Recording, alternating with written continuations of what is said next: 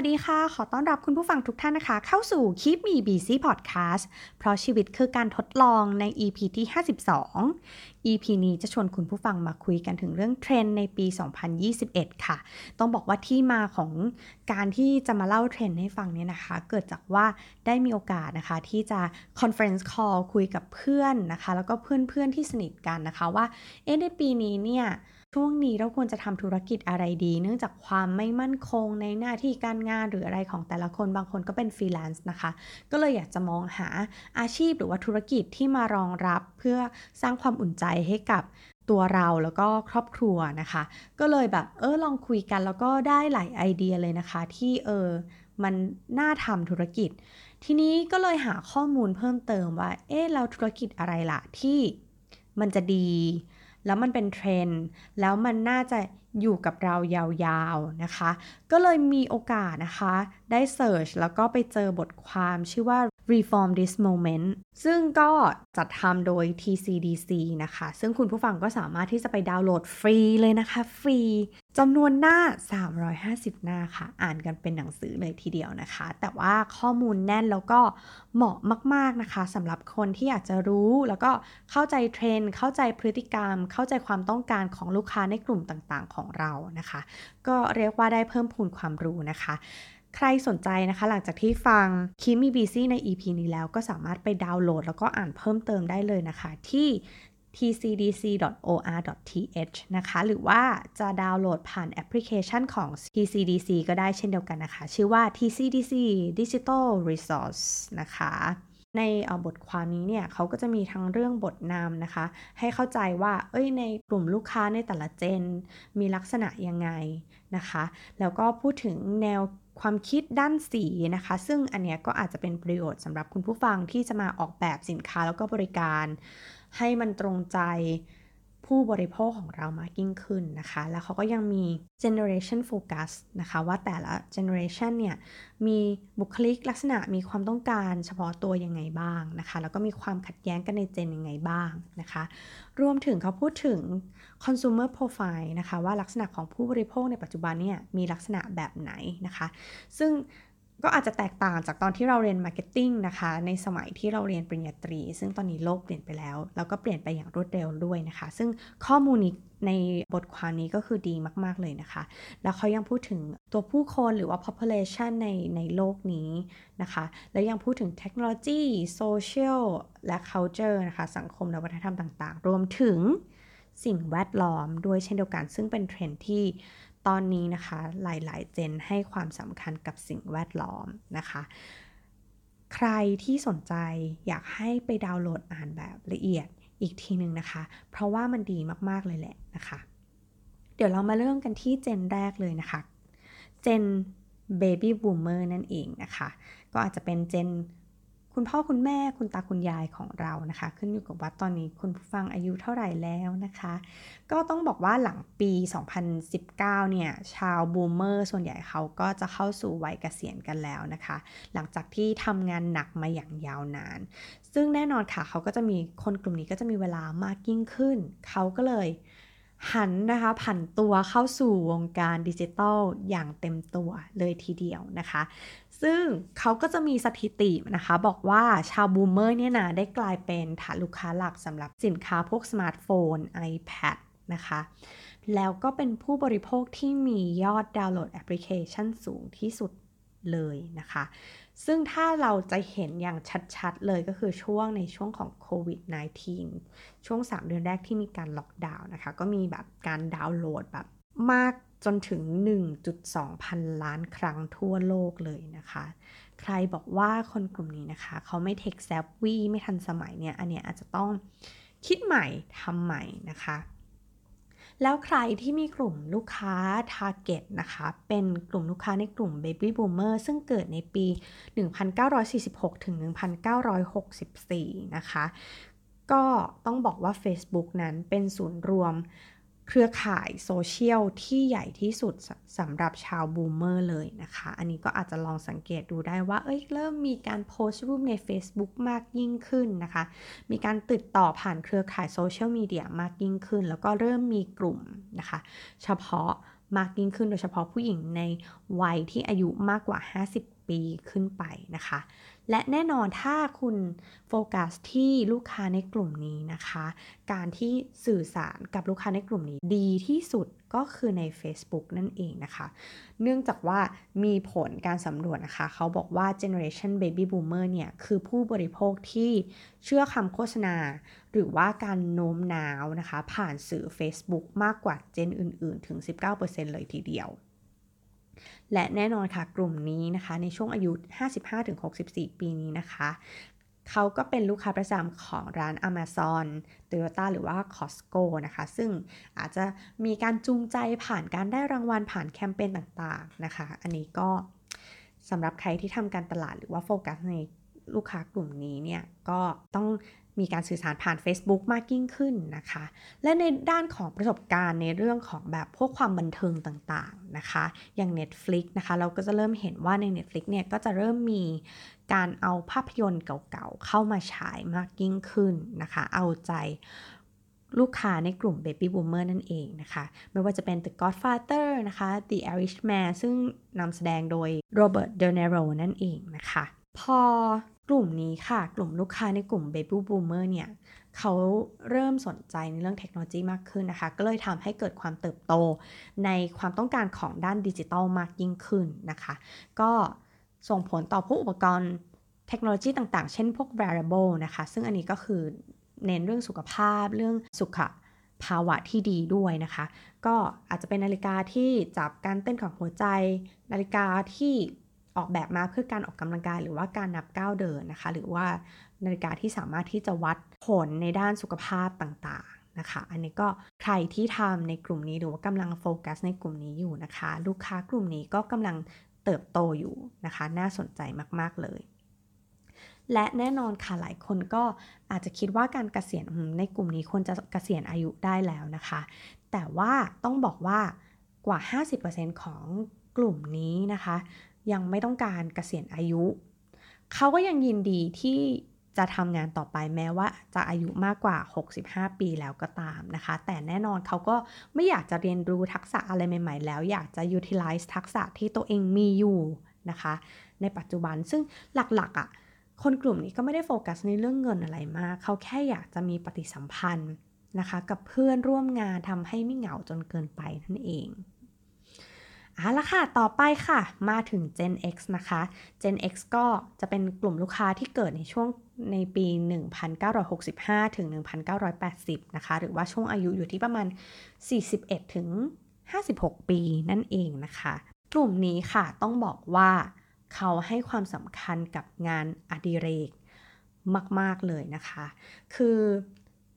ในกลุ่มนี้เนี่ย เป็นกลุ่มที่คิดว่าเขาควรจะมี เวลาหรือว่ามี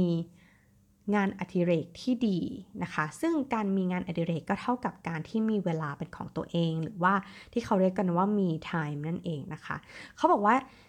49%เนี่ยนะคะ ของคุณในกลุ่ม Gen X เนี่ยมักมองหางานอดิเรกที่ค่อนข้างแปลกใหม่ให้กับตัวเองนะคะ แล้วก็มักจะมองหากิจกรรมที่ตัวเองชื่นชอบทำแล้วแบบผ่อนคลายความเครียด จากงานจากครอบครัว แล้วก็เขายังให้ความสำคัญกับเรื่องโภชนาการนะคะ อย่างมีวินัยด้วยนะคะ รวมถึงการออกกำลังกายอย่างในคลาสฟิตเนสนะคะ หรือว่าจะเป็นการปั่นจักรยาน มาราธอน หรือไปทัวร์นาเมนต์ต่างๆนะคะ ซึ่งเรียกว่า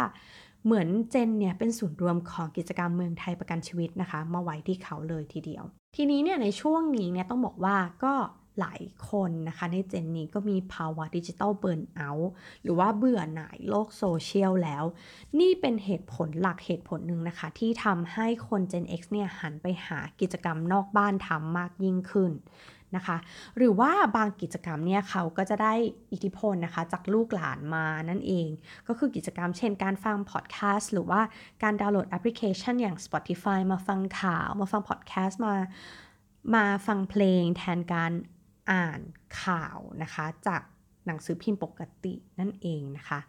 และแน่นอนค่ะ การทำอาหารก็ต้องเป็นที่นิยมสำหรับกลุ่มนี้เช่นเดียวกันนะคะ เพราะว่า Gen X นั้นเป็นสายกิจกรรมจริง ๆนะคะ ใครที่กำลังจับลูกค้าในกลุ่ม Gen X เนี่ยนะคะ ลองคิดถึง related business ที่เกี่ยวข้องกับการที่ทำงานอดิเรกต่างๆ ได้นะคะ เช่น อุปกรณ์การทำ DIY การปลูกต้นไม้ การทำอาหาร ซึ่งมีผลวิจัยที่แบบเออแปลกใจเหมือนกันนะคะ ก็คือเขาบอกว่าหนุ่มใหญ่ชาว Gen X เนี่ยนะคะ เขาจะชื่นชอบการทำอาหารมากขึ้นแบบถึง 60%เลยค่ะ เมื่อเทียบกับปี 2017 และยอมลงทุนที่จะซื้อเครื่องครัวนะคะ ที่ดีที่สุดและยอมจ่ายแพงกว่าผู้หญิงด้วยนะคะ จ่ายแพงกว่าถึง 30%เลยทีเดียวนะคะ ถ้าคุณอยู่ในกลุ่มแบบ ที่กำลังขายเครื่องครัวคุณภาพดีนะคะ แล้วก็สวยงามเท่นะคะ ก็อาจจะเป็นโอกาสของคุณในช่วงนี้ รวมถึงจานชามต่างๆ ด้วยเช่นเดียวกันนะคะนอกจากนี้นะคะด้วยอายุด้วยวัยเนี่ยก็เลยทำให้คนกลุ่มนี้เนี่ยเริ่มที่จะเลือกสรรอาหาร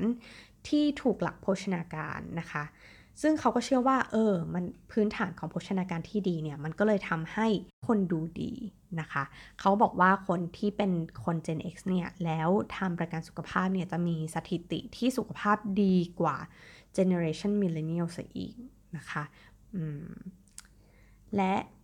เมื่อสุขภาพมาก่อนนะคะ เรื่องการดื่มเนี่ยจริง ๆ แล้วคน Gen X เนี่ยนะคะ ก็เป็นนักดื่มมาก่อนเจนอื่น ๆ อีกนะคะ แต่ช่วงนี้เนี่ยมันก็เลยเป็นโอกาสของเครื่องดื่มที่ไม่มีแอลกอฮอล์หรือว่าเป็นแอลกอฮอล์ที่ไม่ได้แรงเหมือนเดิมแล้วนะคะ เครื่องดื่มที่มาเป็นแบบอันดับต้นๆ top of mind ของในกลุ่มนี้นะคะ ก็จะเป็นไวน์นั่นเองนะคะ ซึ่งมีสถิติบอกว่า Generation X เริ่มกลายเป็นกลุ่มลูกค้าวัยที่ใหญ่ขึ้นและมีแนวโน้มที่จะใหญ่แซง ชาวเบบี้บูมเมอร์ไปแล้วนะคะ ซึ่งน่าจะเกิดขึ้นประมาณปี 2022 นะคะ ที่แบบเขาจะแซงกันแล้วนั่นเองนะคะ ทีนี้พอด้วยวัยต่างๆ เนี่ย ผู้หญิงชาว Gen X ค่ะ 40%ก็เลยมีหนึ่งในเป้าหมายของชีวิตที่จะต้องแบบ achieve ให้ได้ นั่นก็คือความงามที่ดูอ่อนกว่าวัยนั่นเองนะคะ นั่นก็เลยทำให้ลูกค้ากลุ่มนี้เนี่ย ยินดีที่จะจ่ายเงินมากขึ้นนะคะ เพื่อที่จะแบบได้ทดลองสกินแคร์ใหม่ ๆ สร้างกิจวัตรประจำวันใหม่ ๆ ซึ่งจะส่งผลให้ดูอ่อนวัยนะคะ แล้วก็รักษาความงามที่มีอยู่เนี่ยให้มันคงทนถาวรมากยิ่งขึ้นนะคะ ทีนี้เนี่ยใครนะคะที่กำลังทำสกินแคร์นะคะแล้วก็โฟกัสที่กลุ่มนี้ต้องบอกว่าเป็นกลุ่มที่น่าสนใจมาก ๆ เลยนะคะ ถ้าผลิตภัณฑ์หรือบริการของคุณมันได้ผล เป็นโอกาสของคุณที่จะเติบโตไปกับ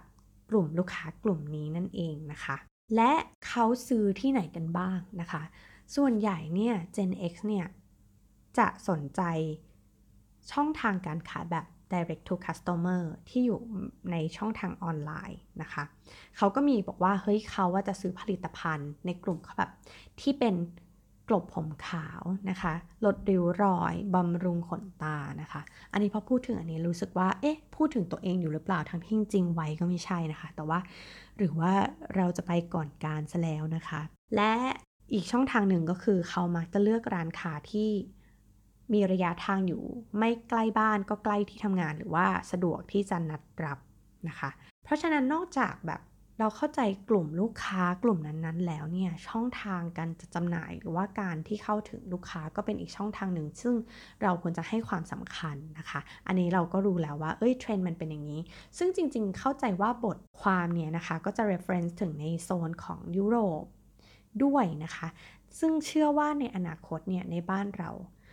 ผู้ใหญ่นะคะใน Gen X หรือว่าลูกค้าในกลุ่ม Gen X เนี่ยก็น่าจะมีแนวโน้มซื้อคล้ายๆกันเหมือนกัน นะคะ และกลุ่มนี้เขาก็ให้ความสำคัญ แล้วก็เป็นผู้ตัดสินใจที่จะซื้อคัดสรรผลิตภัณฑ์อาหาร ที่รู้สึกว่าคุ้มค่า เป็นมิตรต่อสิ่งแวดล้อม แล้วก็ประหยัดที่สุดนะคะ เพราะฉะนั้นเนี่ยตอนที่เราสื่อสารกับลูกค้าในกลุ่มนี้เนี่ยเราอาจจะต้องพูดถึงความคุ้มค่า แบรนด์เราเป็นแบรนด์ที่ เป็นมิตรต่อสุขภาพยังไง ไม่ใช่แค่พูดแต่ว่าทำให้เห็นแล้วก็มีหลักฐานด้วยนะคะ และแน่นอนอย่างในเกาหลีใต้นะคะเขาก็บอกว่าคนโสด Gen X เนี่ยมีกำลังซื้อแล้วก็วางแผนการใช้เงินเก่งที่สุดนะคะ นี่ลองสังเกตดูว่าพี่ๆที่ทำงานนะคะที่อยู่ใน Gen X เนี่ยเขามี character นี้หรือเปล่านะคะ เราก็สามารถที่จะไป chit chat นะคะ แล้วถามเรื่องการวางแผนการใช้เงิน หรือว่าการซื้ออสังหาริมทรัพย์นะคะ เขาบอกว่า คนใน Gen X นะเก่งในเรื่องนี้มาก ๆ เลยนะคะต่อไปนะคะคิดว่าคุณผู้ฟังของคลิปมีบีซีน่าส่วนใหญ่นะคะ ก็น่าจะอยู่ใน Gen นี้ก็คือ Gen Millennial นั่นเองนะคะ ซึ่ง Gen Millennial ก็คือคนที่เกิดในปี 1981 ถึง 1996 นะคะ ช่วงอายุก็จะประมาณสัก 25 ถึง 40 นะคะ เขาบอกว่าจริงๆ แล้วธุรกิจที่เป็นแบบช่องทางการจัดจำหน่ายแบบ direct to customer เนี่ย บุกเบิกด้วยพวกเราชาว Millennial นะคะ เราอะเปิดรับในการซื้อขายแบบ Delivery นะคะ ผ่านช่องทางที่เป็นแพลตฟอร์มอย่างเช่น Instagram นะคะอย่าง TikTok หรือว่าอย่าง Snapchat นะคะ ซึ่งแน่นอนถ้ากลุ่มลูกค้าของคุณนะคะ เป็น Gen นี้ การโปรโมทผ่านแพลตฟอร์มเหล่านี้นะคะ เข้าถึงคนกลุ่มนี้ได้มากที่สุด และ 73%ของแบบชาว Millennial นั้นเสพติดโซเชียลมีเดียนะคะ เมื่อใช้งานโซเชียลมีเดียเยอะๆ ก็จะยิ่งเหงา เคยเป็นไหมคะเวลาที่เราใช้แบบเออ ใช้โซเชียลมีเดียเยอะๆ บางทีรู้สึกแบบ เฮ้ย อยากจะออกไปทำอะไรสักอย่าง อยากจะไปเจอเพื่อน อยากทำกิจกรรมนี้กับเพื่อน มันก็เลยส่งผลให้พฤติกรรมของคนกลุ่มนี้ค่ะ เขาจะมองหากิจกรรมในช่วงวันหยุดหรือว่าในช่วงสุดสัปดาห์ ลองสังเกตตัวเองดูนะคะว่า เฮ้ย เสาร์อาทิตย์แบบอยากจะไปหานั่งร้านกาแฟสวยๆ ถ่ายรูป โชว์ไลฟ์สไตล์ที่มันแบบ โอ้ ชิคชิคเก๋ๆของพวกเรานะคะ และ 77%มักจะซื้อเครื่องดื่มและโพสต์ลงโซเชียลมีเดียทุกๆ สัปดาห์นะคะ โอ้ my god นี่เหมือนกำลังพูดถึงตัวเราอยู่เลยนะคะ ซึ่งมันก็ทำให้ส่งผลต่อการเติบโตของธุรกิจในพวกกลุ่มเครื่องดื่มต่างๆ ไม่ว่าจะเป็นชาไข่มุกกาแฟร้านเบเกอรี่ต่างๆนะคะ นั่นเองซึ่งแน่นอนมันก็เป็นกำลังเป็นที่นิยมในปัจจุบันด้วยนะคะ สิ่งที่น่าสนใจก็คือบ้านคอนโดหรือว่าที่อยู่อาศัยเนี่ยชาว Millennial เนี่ยเขาลงทุนเลือกที่จะลงทุนเป็นอันดับต้นๆเลยนะคะ เพราะว่าเหมือนพอเราอยู่กับโซเชียลมีเดียเยอะๆ เราต้องการที่พักใจ เราต้องการสถานที่ที่แบบพักจิตใจของเรา มันก็เลยทำให้เกิด Home Economy นะคะ ก็คือสินค้าที่มัน relate กับ การใช้ชีวิตอยู่ในบ้านนี่แหละ อย่างเช่น เลือกสรรพวกเฟอร์นิเจอร์ของแต่งบ้านอะไรให้มันดูเหมือนคาเฟ่ให้มันดูเกาหลี ให้มันเหมือนแคตตาล็อกอีเกียอย่างเงี้ยนะคะรวมไปถึงการเติบโตของตลาดต้นไม้ต่างๆ ล้วนมาจากคนกลุ่มนี้นะคะ กลุ่ม Millennial ทั้งนั้น หรือว่าเทียนหอมบำบัดนะคะ ไม่ว่าจะเป็น Jo Malone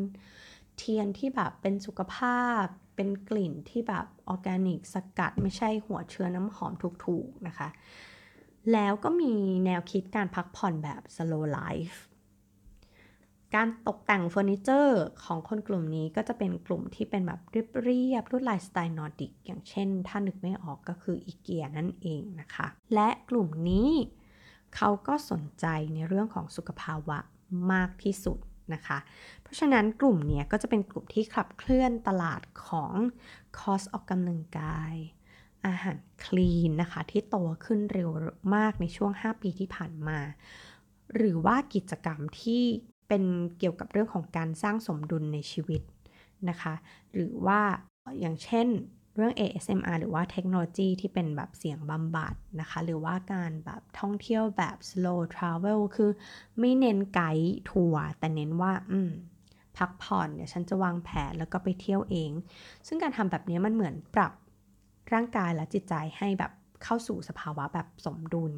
จากการทำงานที่แบบเครียดมาก ๆ อยู่แล้วมาตลอดนะคะ ทีนี้คนกลุ่มนี้เนี่ยจริง ๆ เมื่อเขาใช้โซเชียลมีเดียเยอะๆ มันก็จะมีภาวะที่เขาอยากที่จะแบบพยายามหนีห่างจากชีวิตที่เป็นดิจิตอลต่างๆนะคะ คนกลุ่มนี้ก็เลยส่งผลให้ตลาดที่เป็นเพ t อีโคโนมีเนี่ยโตขึ้น 2 เท่าเลยทีเดียวนะคะ ตลาดสัตว์เลี้ยง นอกจากตัวสัตว์เลี้ยงเองแล้วธุรกิจที่ related กับสัตว์เลี้ยงนะคะ ไม่ว่าจะเป็นบริการตัดขนโค้ชสัตว์เลี้ยงนะคะ หรือว่าแบบ ของกินของใช้ของสัตว์เลี้ยงนะคะ เช่นแบบทาสแมวต่างๆ ก็น่าจะเห็นนะคะว่าอาหารของเจ้านายนั้นแพงกว่าอาหารของทาสซะอีกอย่างเงี้ยนะคะ อันนี้ก็เห็นภาพกันอย่างชัดเจนเลย และพ่อแม่ในยุคนี้นะคะ ในยุคมิเลเนียลเนี่ยเขาก็จะเลี้ยงลูกแบบ มีความยืดหยุ่นมากขึ้น ไม่เข้มงวดมาก อาจจะเพราะว่า เราถูกเลี้ยงมาแบบเข้มงวดเรารู้สึกว่าเออเราไม่ได้มีความสุขกับการที่ต้องเข้มงวดแล้วก็เคร่งเครียดตลอดเวลานะคะ เพราะฉะนั้นพ่อแม่ในกลุ่มนี้เขาก็จะเริ่มหากิจกรรมที่พัฒนาทักษะหรือว่าเสริมสร้างทักษะทางด้านอารมณ์มากยิ่งขึ้นนะคะ ใครนะคะที่กำลังสนใจในธุรกิจที่เกี่ยวข้องกับกิจกรรม สร้างความสัมพันธ์ของพ่อแม่ลูกนะคะ แล้วก็ทำในเรื่องของ soft skill soft side อันนี้น่าสนใจมาก ๆ เลยนะคะ เพราะว่า เทรนนี้น่าจะอยู่อีกสักพักใหญ่ ๆ เลยนะคะ และคุณพ่อคุณแม่ในยุคนี้เนี่ยต้องบอกว่ามีลูกน้อยลง เพราะฉะนั้นอะเขาจะสามารถที่จะสเปนเงินอะมากขึ้นกับกิจกรรมที่แบบแพงยิ่งขึ้นนะคะ ธุรกิจที่เกี่ยวข้องกับการรับเลี้ยงหรือว่าดูแลเด็กที่ตอบโจทย์ในเรื่องของ work family balance ได้เนี่ยจะมา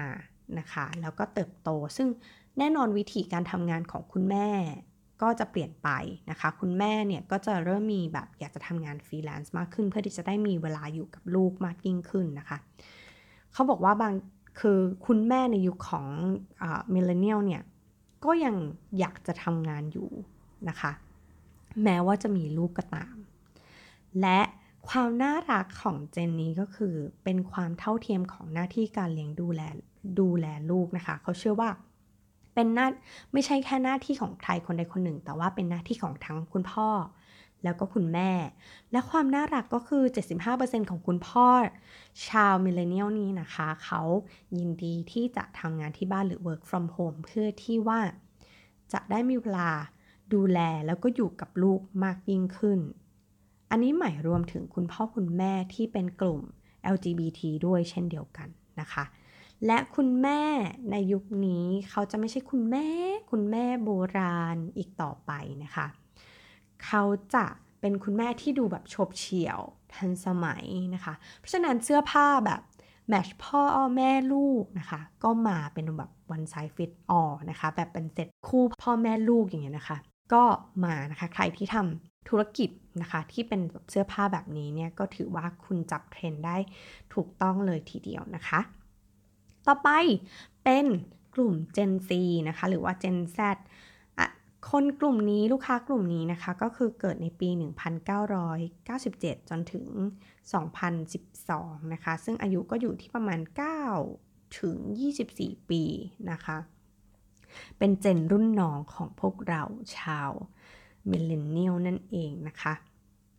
เจนซีเนี่ยความน่าสนใจของเขาก็คือ เขาจะเติบโตมากับ ความกังวลใจของความไม่แน่นอนที่เกิดขึ้นไม่ว่าจะเป็นการต้องอยู่บ้านในช่วงโควิด -19 นะคะ แล้วเขาต้องเผชิญเป็นเจนที่ต้องเผชิญกับปัญหาในการเข้าสู่การทำงานหลังจากจบการศึกษานะคะ ซึ่งแน่นอนว่าภาวะตลาดแรงงานเนี่ยก็น่าจะทำให้เกิดภาวะการว่างงานมากขึ้น เนื่องจากว่าเขา ดันเรียนจบในช่วงที่มีวิกฤตพอดีนะคะ ซึ่งปัญหาการจบในระดับมหาวิทยาลัยเนี่ยก็ของนักศึกษาในในช่วงเจนนี้เนี่ยนะคะ ก็จะส่งผลในระยะยาวต่อการหางานในอนาคตเช่นเดียวกันนะคะ ซึ่งทำกลางข้อจำกัดความกังวลใจต่างๆ มันก็เลยทำให้น้องๆ กลุ่ม Gen Z เนี่ยมองหาทางออกด้วยกันแบบ เฮ้ย พวกเราเราต้องมารวมตัวอยู่กันเป็นกลุ่มนะคะ ตัวอย่างที่ใน บทความนี้เนี่ยพูดถึงก็คือการสร้างแพลตฟอร์ม Intern from Home นะคะของนักศึกษา Brown University ที่จะเชื่อมโยงนักศึกษาฝึกงานในช่วงของโควิด -19 ที่ผ่านมานะคะ หรือว่าเชิญชวนให้นักศึกษาเนี่ยมาอัปเดตข้อมูลการแบบจัดจ้างงานในบริษัทต่างๆ เพื่อที่เขาจะได้หาโอกาสในการฝึกงาน หรือว่าตำแหน่งงานในอนาคตผ่านเว็บไซต์ที่ชื่อว่า is my internship cancel นะคะ อันนี้ก็เหมือนรวมตัวกันแบบเขาจะเกิดความสามัคคีกันในเจนของเขาเองนะคะ ด้วยความที่โลกที่เขาเกิดมาและใช้ชีวิตอยู่เนี่ย มันมีความไม่ปลอดภัยแล้วก็มีความไม่แน่นอน ซึ่งสร้างความกังวลใจมากมาย Gen นี้ก็เลยมองหาพื้นที่ปลอดภัยของเขาโดยเฉพาะพื้นที่ที่เป็นแบบโลกออนไลน์เลยนะคะก็จะมี community ออนไลน์ของ Gen Z ที่แบบ เป็นพื้นที่ที่ทำให้เขารู้สึกว่าเออปลอดภัยอบอุ่น สบายใจนะคะ แล้วก็ช่วยปลอบประโลมใจเขานั่นเองนะคะ ทีนี้ปัจจัยค่ะ ตอนนี้ปัจจัยทางวัฒนธรรมที่แบบทำให้เกิดเหมือน social movement อย่างหนึ่งก็คือพวก nostalgia effect หรือว่าการย้อนแบบอดีตวันวานนะคะ เราจะเริ่มเห็นแบบภาพยนตร์ซีรีส์ หรือว่าสินค้าที่มันเหมือนย้อนยุคย้อนวัย ไปแบบในยุคของอนาล็อกนะคะ เราจะเห็นได้จากภาพยนตร์เช่น Stranger Things นะคะ หรือว่า Reply 1988 ของเกาหลีนะคะ ที่แบบเออมันเริ่มทำให้เห็นของใช้ที่แบบเฮ้ยสมัยเด็กสมัยนี้อาจจะไม่เข้าใจแล้วนะคะ หรือว่าเป็นเทปคาสเซ็ตเป็นกล้องฟิล์มนะคะ เราจะเห็นว่าเทรนด์ของกล้องฟิล์มมันกลับมาอีกครั้งหนึ่ง นะคะ ซึ่งพอกระแส nostalgia เนี่ยมันทำให้เขารู้สึกแบบสบายใจขึ้น เหมือนแบบเออได้ไปในในมุมที่แบบเออไม่คุ้นเคย หรือว่าได้กลับไปแบบ เหมือนหนีความจริงในปัจจุบันนิดนึงนะคะ และเจนแบบซีเออร์ของเราเนี่ยนะคะเขาก็เกิดมาแบบกับโลกดิจิตอลอย่างแท้ทรูเขาสามารถที่มีความสามารถที่จะสามารถเข้าถึงข้อมูลได้ทุกที่ ทุกเวลาจริง ๆ นะคะ ประมาณ 90เอ่อประมาณ 33%ของ Gen Z เนี่ยนะคะ เขาใช้เวลากับในโลกของโลกดิจิตอลเนี่ยมากกว่า 6 ชั่วโมงต่อวันเลยทีเดียวนะคะ ต้องถือว่าเยอะสุด ๆ ไปเลยนะคะ และในกลุ่มนี้เขาก็ยังเป็น generation ที่เผชิญกับวิกฤตของสิ่งแวดล้อม ซึ่ง Gen นี้ก็เลยทำให้เขารู้สึกว่ามีแนวโน้มที่จะวิตกกังวลกับสิ่งแวดล้อมมากขึ้น เพราะฉะนั้นเนี่ยธุรกิจที่โฟกัสคัสเตอร์ของคุณนะคะ อยู่ที่กลุ่ม Gen Z เนี่ยแหละ คุณอาจจะต้องทำให้เห็นว่าแบรนด์ของคุณนั้นสร้างความยั่งยืนให้กับสิ่งแวดล้อมได้ยังไง ไม่ใช่แค่แบบพูดอย่างเดียวนะคะ แต่ต้องทำให้เห็น ต้องแสดงให้เห็นว่าคุณมีหลักฐานที่คุณทำจริง ๆ และก็สนับสนุนการรักษาสิ่งแวดล้อมอย่างแท้จริงด้วยเช่นเดียวกันนะคะ อีกเจนหนึ่ง นะคะเจนสุดท้ายก็คือเจนอัลฟานั่นเองนะคะ ก็เป็นแบบเด็กจิ๋วนะคะในปัจจุบันนี้น้องๆที่อายุน้อยกว่า 10 ขวบนั่นเองนะคะ เจนนี้เนี่ยเขาเติบโตในสภาวะแวดล้อมที่แบบแตกต่างจากทุกเจนโดยสิ้นเชิงนะคะทำให้กุญแจสำคัญในการที่แบบธุรกิจต้องเรียนรู้อะ่ะมันคือแบบเป็นสิ่งใหม่หมดเลยนะคะ ไม่ว่าจะเป็นค่านิยมเรื่องเพศนะคะ ที่ยอมรับความหลากหลายของเรื่องเพศได้มากยิ่งขึ้น หรือว่าการเล่นผ่านจอ แท็บเล็ตหรือจอมือถือมากกว่าเจนอื่นๆนะคะ ตลอดจนน้องๆกลุ่มนี้เนี่ยเขาจะเริ่มมีทัศนคติที่แตกต่างนะคะ เขาอาจจะเป็นทัศนคติแบบผู้ประกอบการหรือ entrepreneur มากขึ้น เขาอยากจะพัฒนาตัวเองให้แบบก้าวหน้าอยู่ตลอดเวลา งานประจำอาจจะไม่ใช่โฟกัสของน้องๆในกลุ่มนี้ต่อไป นะคะ แล้วก็เขาก็จะให้ความสำคัญกับเรื่องความคิดรีเริ่มสร้างสารรค์มากยิ่งขึ้น เริ่มสร้างสิ่งต่างๆ ใหม่ ๆ ด้วยตัวเองนะคะ เพราะฉะนั้นเนี่ยถ้าคุณจะโฟกัสน้องๆ ในกลุ่มนี้เป็นลูกค้าของคุณนะคะ คุณก็อาจจะต้องคิดสินค้าและบริการที่มันเสริมสร้าง ความคิดด้วยเริ่มสร้างสารรค์ของเขา แล้วก็เปิดกว้างกับ ความหลากหลายทางเพศมากยิ่งขึ้นนะคะ รวมถึงคอร์สเรียนต่างๆ ก็จะต้องเน้นประสบการณ์ แล้วก็การเรียนรู้ผ่านเวิร์กช็อปแบบ STEAM เช่น STEAM ก็คือ science ใช่ไหมคะ technology engineering arts แล้วก็ mathematics นั่นเองก็คือวิทยาศาสตร์ เทคโนโลยี วิศวกรรมนะคะ ศิลปะแล้วก็คณิตศาสตร์ และแน่นอนต้องมีเทคโนโลยีเข้ามาเป็นส่วนร่วม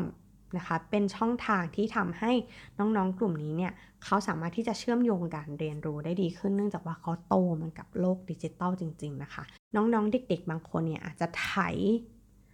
มือถือถ่ายแท็บเล็ตได้ก่อนจะพูดด้วยซ้ำนะคะ ไม่แน่ใจอันนี้ลูกใครเป็นหรือเปล่านะคะอะล่ะที่น่าสนใจก็คือในกลุ่มนี้นะคะ เขาก็เริ่มเพิ่มความตระหนักรู้ ถึงกลุ่มผู้บริโภคที่มีปัญหาเรื่องการเรียนรู้นะคะ เป็นกลุ่มเฉพาะตัว ไม่ว่าจะเป็นกลุ่มออทิสติกก็ตามนะคะ มันก็เลยทำให้ต้องมีสินค้าแล้วก็บริการมารองรับน้องๆ กลุ่มนี้นะคะ ไม่ว่าจะเป็น sensory friendly นะคะ ที่แบบสามารถเชื่อมโยงประสาทสัมผัสของผู้ใช้ได้ หรือว่ามีการแบบ เปลี่ยนระบบการใช้งานสิ่งของต่างๆนะคะ ซึ่งอันนี้ใครที่แบบโฟกัสน้องๆในกลุ่มนี้เนี่ยก็อาจจะต้องลองไปศึกษาในกลุ่มในในการออกแบบที่มันเหมาะสมกับเขา แล้วก็เอาเทคโนโลยีเข้ามาใช้ด้วยนะคะ เมื่อเขาเติบโตมา มากับยุคของความวิตกกังวลอะไรต่างๆเนี่ยนะคะ แล้วก็เห็นภาวะเบิร์นเอาท์ของยุคคุณพ่อคุณแม่ที่อาจจะอยู่ใน Gen X Gen Millennial นั่นเองนะคะ เขาดันนะคะน้องๆในกลุ่มอัลฟาเนี่ยก็จะเรียนรู้การจัดการอารมณ์ แล้วก็ความเครียดของตัวเองได้ตั้งแต่ยังเด็ก เพราะเขารู้สึกว่าเขาไม่อยากจะเหมือนพ่อแม่เขาไม่อยากจะเครียดแบบนั้นนะคะ มันก็เลยแบบทำให้แบบกิจกรรมพวกการฝึกสติต่างๆเนี่ยถูกนำเข้ามาปรับใช้กับชีวิตประจำวันของเขา และน้องๆกลุ่มนี้ก็จะถูกพัฒนานะคะ ความฉลาดทางอารมณ์ แล้วก็มีสภาวะ สุขภาวะที่ดีขึ้น เพราะว่าคุณพ่อคุณแม่ก็มีเงินมากขึ้น มีเวลามากขึ้นที่จะใช้จ่ายกับลูกหลานด้วยจำนวนแบบลูก ที่น้อยลงก็เลยทำให้มาตรฐานชีวิตเนี่ยมันดีขึ้นนะคะเราก็อาจจะสังเกตนะคะว่า ลูกของเพื่อนๆเราเนี่ยใช้ผลิตภัณฑ์ออร์แกนิกนะคะมีสินค้าแบรนด์ต่างๆ หรือว่าเป็นแบบของเล่นที่เสริมสร้างความคิดริเริ่มสร้างสรรค์ใหม่ๆ และแน่นอนนะคะว่าเจนอัลฟาเนี่ยด้วยความที่น้องๆยังเด็กมากเขาจะมีเวลาแบบเยอะมากๆที่จะแบบลงลึกในสิ่งที่ตัวเองสนใจนะคะ เพราะฉะนั้น บุคลากรที่จะเติบโตมานะคะ ก็จะเป็นน้องๆที่มีความคิดเริ่มสร้างสารรค์ แล้วก็คิดได้แปลกใหม่กว่าชาวเลเนียลหรือ Gen X หรือ Baby Boomer นะคะ มาก ๆ แน่นอน ทีนี้เขาก็มีนะคะในเนี้ยเขาก็มีพูดถึงเกี่ยวกับสีใน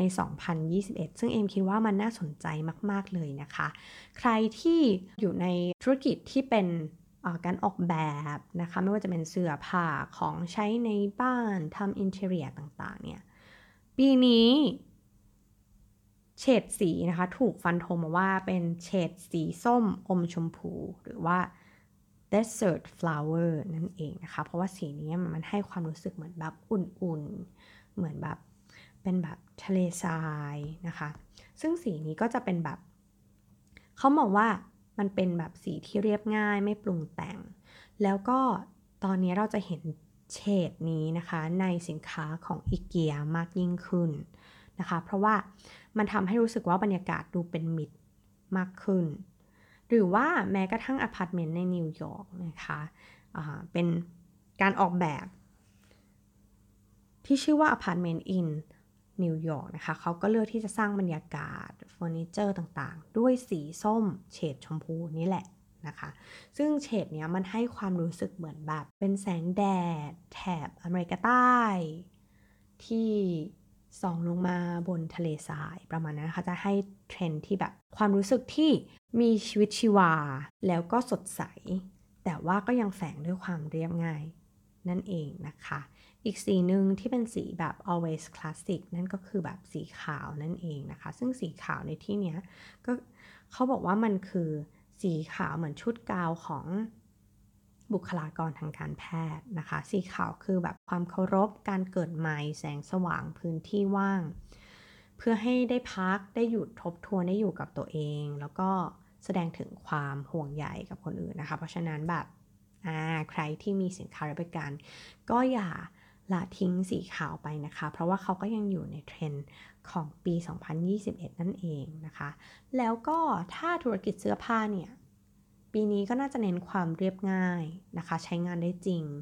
แล้วก็สามารถใช้ได้อย่างยาวนานตลอดช่วงชีวิตของคนนะคะ อันนี้ใครที่แบบเอ้ยกำลังทำธุรกิจเสื้อผ้าอยู่ก็ลองแบบลองดูนะคะว่ามินิมอลก็กำลังยังยังก็ยังคงอยู่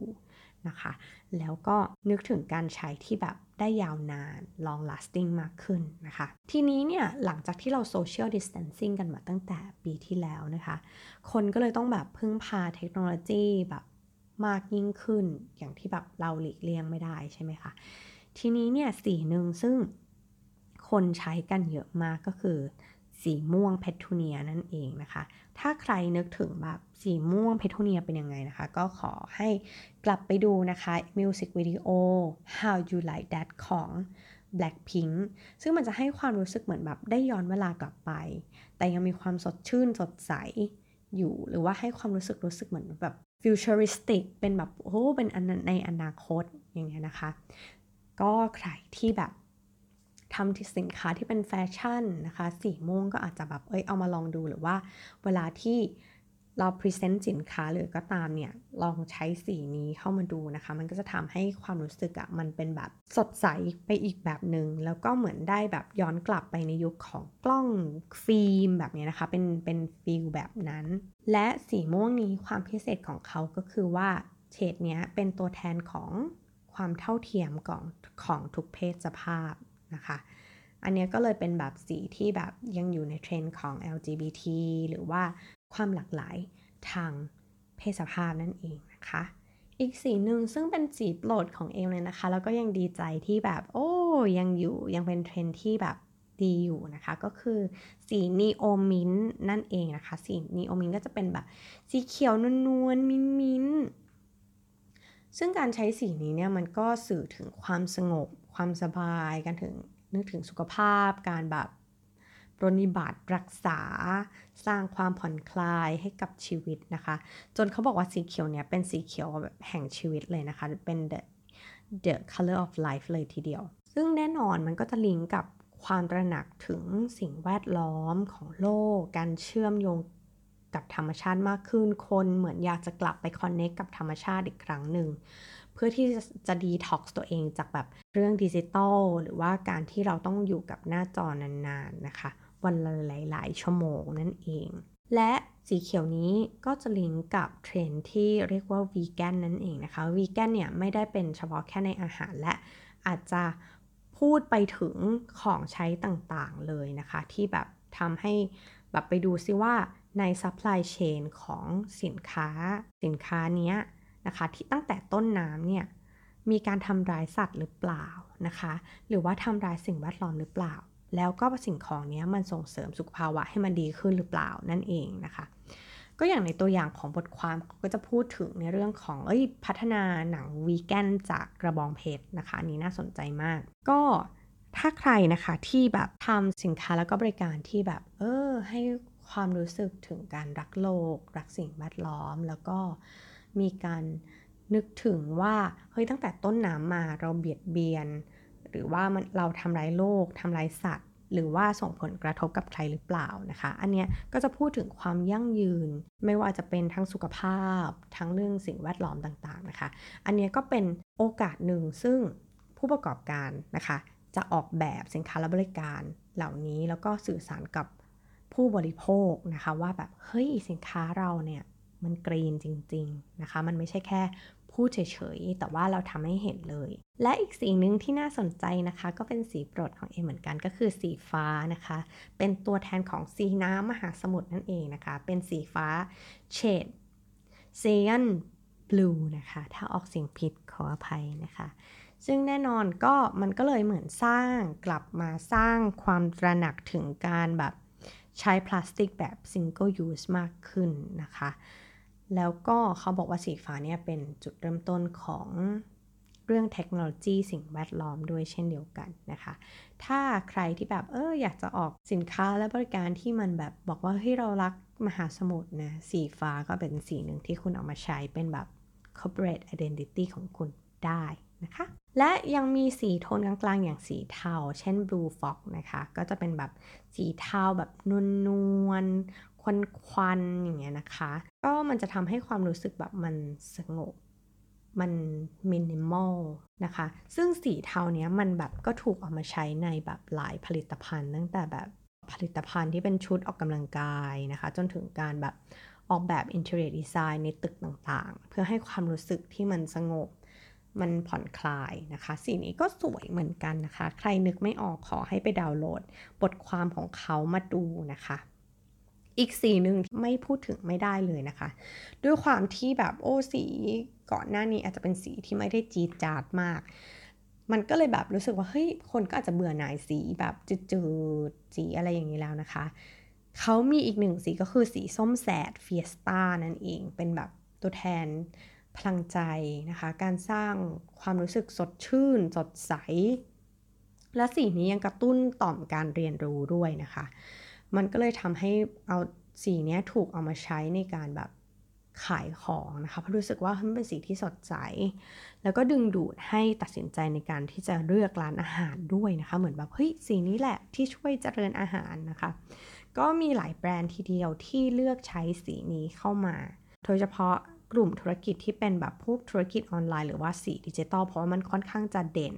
แล้วก็มีหลายธุรกิจเหมือนกัน เช่น ธุรกิจ Delivery นะคะ ธุรกิจที่เป็นแบบอุปกรณ์เครื่องใช้ในบ้าน อุปกรณ์กีฬา เขาก็เลือกใช้โทนสีนี้เช่นเดียวกันนะคะ แน่นอนใครที่ไม่มีสีเหล่านี้ก็เอานะจ๊ะนาวเอาเลยจ้า ก็เอ็มคิดว่า EP นี้นะคะ ก็พอหอมปากหอมคอ